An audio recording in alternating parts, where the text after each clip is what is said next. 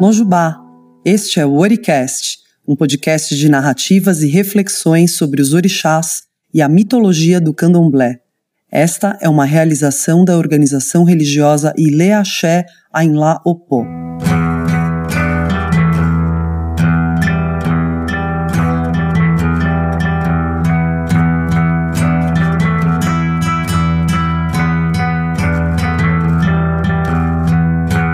Nesta primeira temporada, o tema é Iku, a morte, e serão retratados alguns mitos sobre orixás e seus encontros com Iku. Hoje você vai ouvir um Itan, um mito tradicional que envolve o Batalá e a morte. O Batalá, orixá em Lá Oxalá, o grande orixá. O primeiro orixá gerado por Olodumare, Deus Criador. É o responsável pelo surgimento dos seres humanos e raiz de todos os outros orixás. O batalá está representado na massa de ar, nas águas frias e imóveis do começo do mundo. Ele controla a formação de novos seres, é o senhor dos vivos e dos mortos, preside o nascimento, a iniciação e a morte.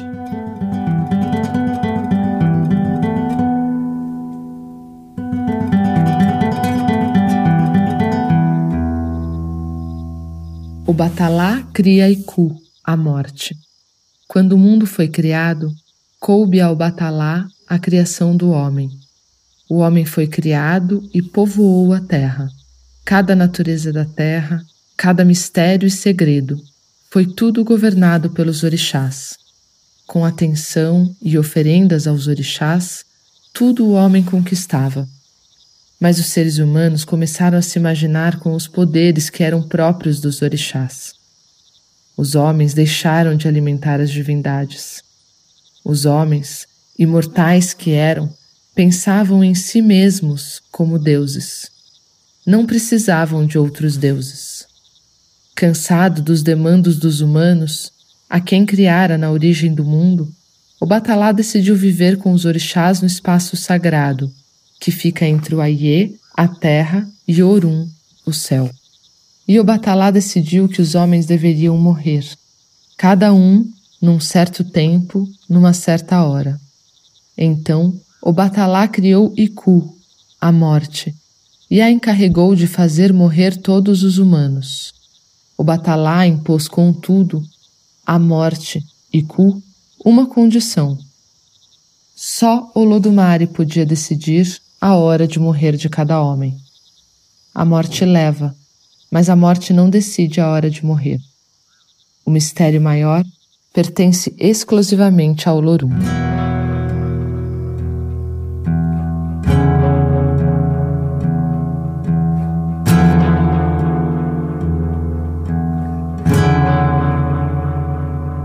Quando escuto esse tame, pergunto sobre o impulso criador de Obatalá, que cria Iku como que para lembrar os seres humanos de sua existência.